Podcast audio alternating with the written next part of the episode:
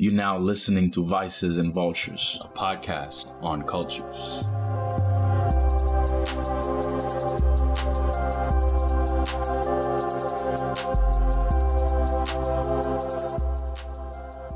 Welcome back to the unpacked segment of Vices and Vultures, where we share from our collection of solo interviews done by the co hosts. I'm thankful to have always wanted to seek out people who represent different cultures and ideas. As a biracial, that's been the driving force to my life. Here's another conversation with who I'd like to call my pianist in crime. Elliott Moseley is a great friend from undergrad who I wanted to have on this podcast, specifically to discuss UK culture. Thankful for this opportunity to also shine lights on any misconceptions that one may have about the English, for I often find that what we know about a particular group of people may not accurately reflect the truth. So, here it is. Me and my mate will have a little chat now. My name's Elliott. I am originally from the UK, grew up near London, and moved to the US about 10 years ago with my family. My dad did his master's degree in a university in Michigan. And then once he graduated, uh, he got a job in Nebraska. So Lincoln, Nebraska is where he got his job. That's why I ended up going to Union. Talk to me about the transition from UK to um, the States. Specifically, you as a person, I, I know that a lot of it had to deal with the fact that you guys were following your dad's career path. But like, uh, let's talk about like you specifically in terms of like your transition. How was that for you? Do you like it here? Do you miss it there? Is it the other way around? Talk to me about that. It's interesting you ask because I was just having a conversation with somebody about that today. In fact. Oh yeah, nice. yeah i mean you know when when we all moved over originally for my dad to do his degree we our plan was to go back home to England once he was done, and you know he was going to look for work back there, and we were going to just kind of be out in the states as a temporary thing. And then, of course, once he graduated, um, we ended up staying. But so those three years when I lived in Michigan, I kind of didn't really. It, it didn't really feel like, you know, I necessarily needed to make a huge adjustment because I was like, well, I don't want to get too settled because we're going to be moving back Right. And you know, I made some good friends while I was there, and and enjoyed living there. You know, it was a good place to be for for that period of time. But yeah, it didn't really like it didn't really seem like a real thing. Like I was living in the U.S. until I kind of realized we were going to be staying around for a bit longer. Right. And then you got married.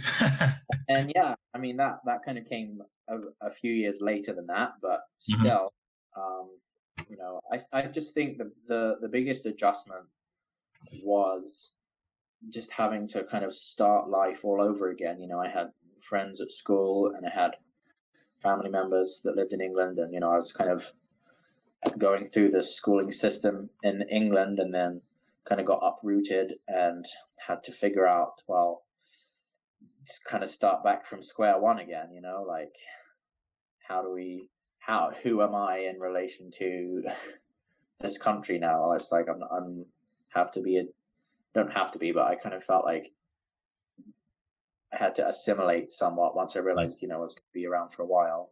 Right. That I had to kind of try and make it feel like home, and I have I really have enjoyed the experience. I mean, I think it's been a really great experience. I feel like I've grown a lot as a person. I don't think I'd be the same person I am if I hadn't have been right those experiences. I, just, I yeah, I just think the biggest adjustment has been, and still to an extent, still is just redefining where is home. You know, just having to restart.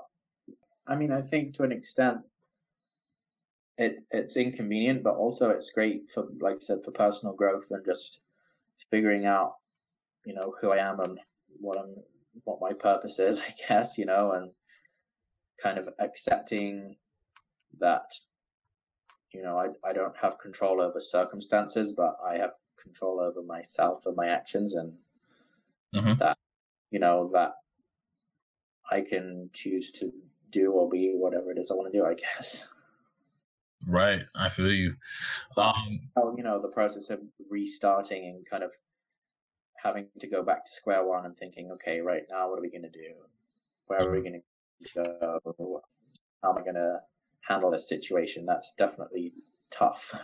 right. I see.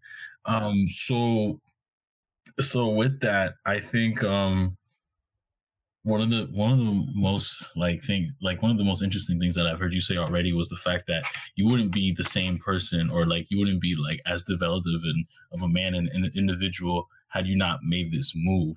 So of course, you know, when you're 10 years old or like you moved when you were 15. 15? Okay. That's pretty pivotal because by then like you've already kind of like had picked out like your formative interests at least like with like hobbies and things like that as opposed to like eight years old where you know your world is completely different for the people who don't know about the culture in the uk first of all where in the uk and what about the culture in the uk like do you still miss and you don't see here in the us it's difficult to pinpoint specifics it's very subtle i don't know i, I don't know how to say it without sounding like pretentious but I feel like in general, people in the UK tend to be a bit more polite, whatever their motivation is, whether it's passive aggressive politeness or just genuine politeness. Well, and also I kind of feel a constant need to apologize for things, and I think that sort of freaks people out sometimes because they, you know, like, well, why are you, why are you sorry for? I don't, I don't know. It's just ingrained in me to say sorry to people, even if it's not my fault. So do you also feel that even though you might be very apologetic, do you feel that Americans are very unapologetic? this is going to sound silly, but I think people in America only apologize when they need to. Mm-hmm. Versus me, I just you know I'll be I'll someone else will be in my way and they'll have and I'll have to you know they'll be the ones that move out of their way, but I'm still apologizing even though I did nothing wrong. You know, it's like right. I, am sorry I was there to be an inconvenience to you. I think one thing, especially when I first moved over here, that really caught me off guard was how obsessed people can be with an accent and a way of talking. Yeah, That just really sort of threw me off a bit. It's like, you know, it was like these people, some some people would come up to me and go, "Oh my gosh, I love your accent. Say this, say that. Just keep talking. I could listen to you talk all day." That kind of stuff. And I was thinking, why why? What's so exciting about it? I mean it's just a way of speaking. I you know I, I don't hear people going that crazy over you know regional accents in the us right. It, you know it's almost as if these people have never met or heard anyone that doesn't talk like them that some of the reactions you get. Mm-hmm. i think it's yeah. i think part of it is also like uh the fact that some of these some of these very people like haven't been able to experience culture outside of hearing people speak. Well, and you know, I think partly I was spoiled because I grew up in a very diverse and multicultural environment from a young age. You know, mm-hmm. uh, I was around people from all different countries, all different ethnic backgrounds, and you know, I, you know, I had kids in my class that were from everywhere. I mean, I was like one of the only few white kids in my class, Mm-hmm. So me, somebody from a different country or a different ethnicity or with a different accent, that it it's not really. It, it's just part of my world. That's how that's how I see the world. But then I guess there's some, especially you know, like in rural places in this country, where you know it is predominantly white. It's predominantly like farming communities or agricultural. It, it's understandable when you look at it from the, through that lens. I guess it's understandable why Mm-hmm. Having having somebody from another country would seem strange because there's not many people from other countries that come through those kind of places, you know? Right. Yeah, but I think it's great that you were able to have that perspective. I am and always have been pretty obsessed with soccer. I follow it a lot, especially the Premier League back home in England.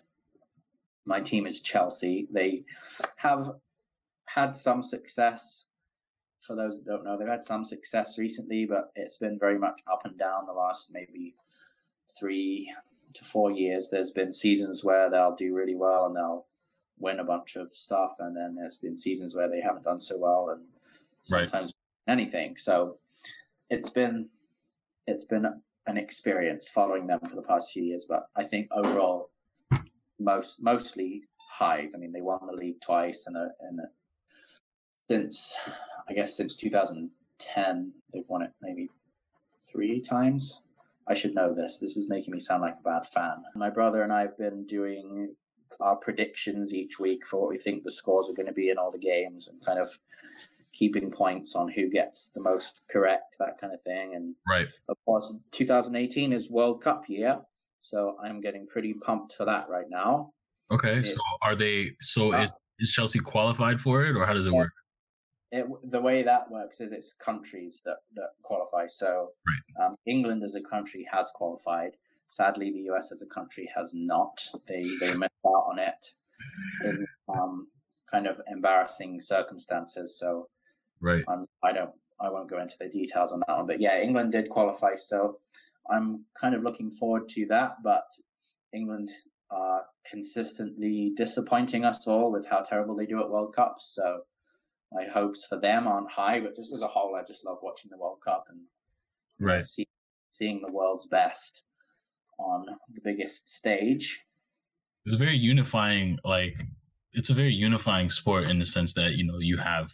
It's like the only sport sport that involves the world. You're right. You're the you know there's there's something that people from all sorts of cultures and countries and backgrounds can appreciate, and you know the World Cup as well. That brings people that wouldn't normally watch it. That brings people in hmm because it's just such a global phenomenon. I mean, it's it's huge. What are like one to three things that we haven't talked about that you wish people understood about like London in the UK? One common misconception about the UK is people don't seem to understand what it is. They don't understand whether the UK is a country, whether England is a country, well, where does Scotland fit in.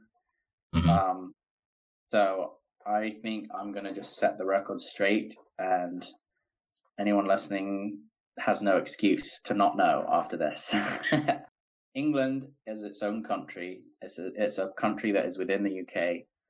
Then we have Wales and Scotland. They are also separate countries. Um, and then also the the so the then there's the Republic of Ireland, which is um, not part of the UK. The Mm, Republic of Ireland is its own thing, but Northern Ireland, I believe, is part of the UK as well. So that and that's its own country too. That's a separate country. So really, you have these four countries: England, which is the biggest one, Scotland, Wales, and Northern Ireland. They're all separate countries, but they all make up the United Kingdom or the UK. So I think it's all historical. I don't really understand the background, but right, yeah, because I was about to ask like why why is Ireland in two factions and one of them is not in the UK? Like I don't understand that. so that's that's a historical civil war type Oh, okay. agreement. They there was a split, and um, Republic of Ireland went their own way. They wanted to be separate, and um, Northern Ireland stuck around with the rest of the UK. Okay. All. But right. I'm not the expert on that. I I don't know all the details, so I don't want to say anything that's wrong.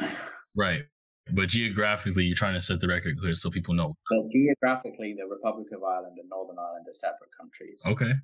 All right. That's Yeah. very good to know. Um, Um, let me think. I'm just trying to think of another example. Um, I mean, something about London. I think a lot of people just think of London as, you know, Big Ben or Buckingham Palace or the London Eye or whatever. But there's there's so much more to it than than just those things. You know, you've got lots of great parks and great restaurants, great historical buildings, and um, just lots of culture. Very diverse place right. So going on. Like local markets are really interesting to go see. Let's talk about culture for a moment. I'm curious because geographically, you will find different things in different areas. And as you said, like you grew up in a very multicultural setting. What are a few things like in in the UK, like or in London specifically, because you grew up in London and uh, born and raised, I'm assuming. And like, what are the what are some, what are the some things in London that is known for culturally? I don't know. I mean, I mean, I personally love the fact that it is so culturally diverse. I mean, you have people from all over, that, and that just kind of makes up Okay. what it is. I mean, uh, you anything and everything that's kind of there. Okay.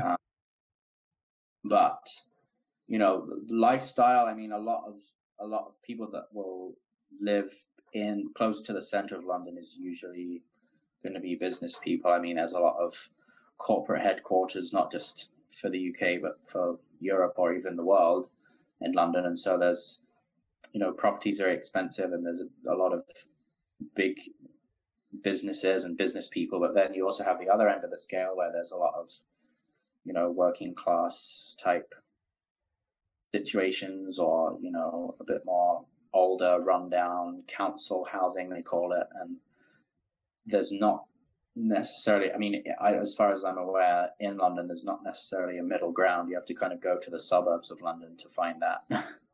Okay. Um, so you know that's that's a big part of the the lifestyle i suppose or the, the culture.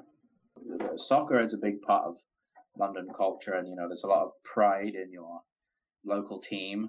Um, you know, people will follow their teams religiously, and there will definitely be disputes over um, local, you know, games between teams that are kind of close to each other. Um, sometimes they can get a bit feisty, but right. that's the way it is with sports in general. I think. Yeah. Um, yeah, and I think just you know, sports overall in London is big. You know, there's lots of opportunities for athletics and um, you know of course we hosted the olympics a few years back and that just really like ups the interest in sports and athletics in general. Um, you know there's rowing kind of, kind of close to the river so people can row. There's facilities for swimming tennis I mean we have wimbledon which is one of the big tennis tournaments on the on every year during the season. Um, yeah, I mean, it's just it's, it's a, you know we have Wembley Stadium, which is a great stadium for soccer, and they also have hosted NFL games in the past few years too.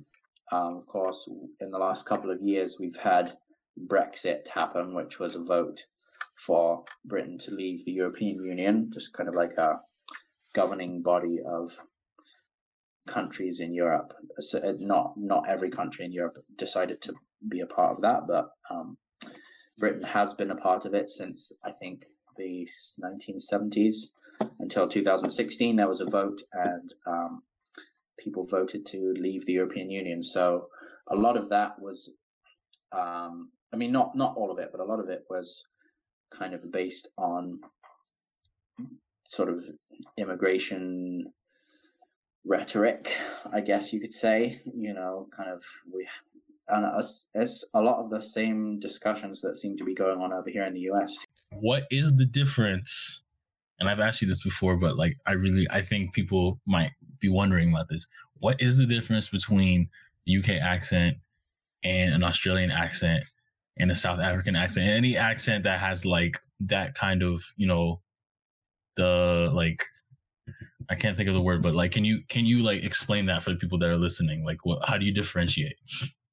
So all I'm going to say is, if you listen to them side by side, you'll tell you'll be able to tell the difference. But what if you don't have friends that like all speak those different like types? Um. Well, it's it's it's the pronunciation of certain words. Like if you if you listen out, I, I I'm struggling to think of like specific examples right now, but but if you hear certain words said in a certain way, that you know that's how you can tell. I mean, to me, I don't think they sound that alike. Thank you for taking the time to listen to this episode of Vices and Vultures and considering being a supporter of this project. Even leaving a review on your preferred podcast platform goes a long way for us. There is more information about this episode, as well as who we are, in the show notes. This includes all of our social media links so you can see us and not just hear us. Vices and Vultures is brought to you by Aesthetic and is based in the great state of New York. Be sure to subscribe to this podcast for more episodes and tune in next time to Vices and Vultures.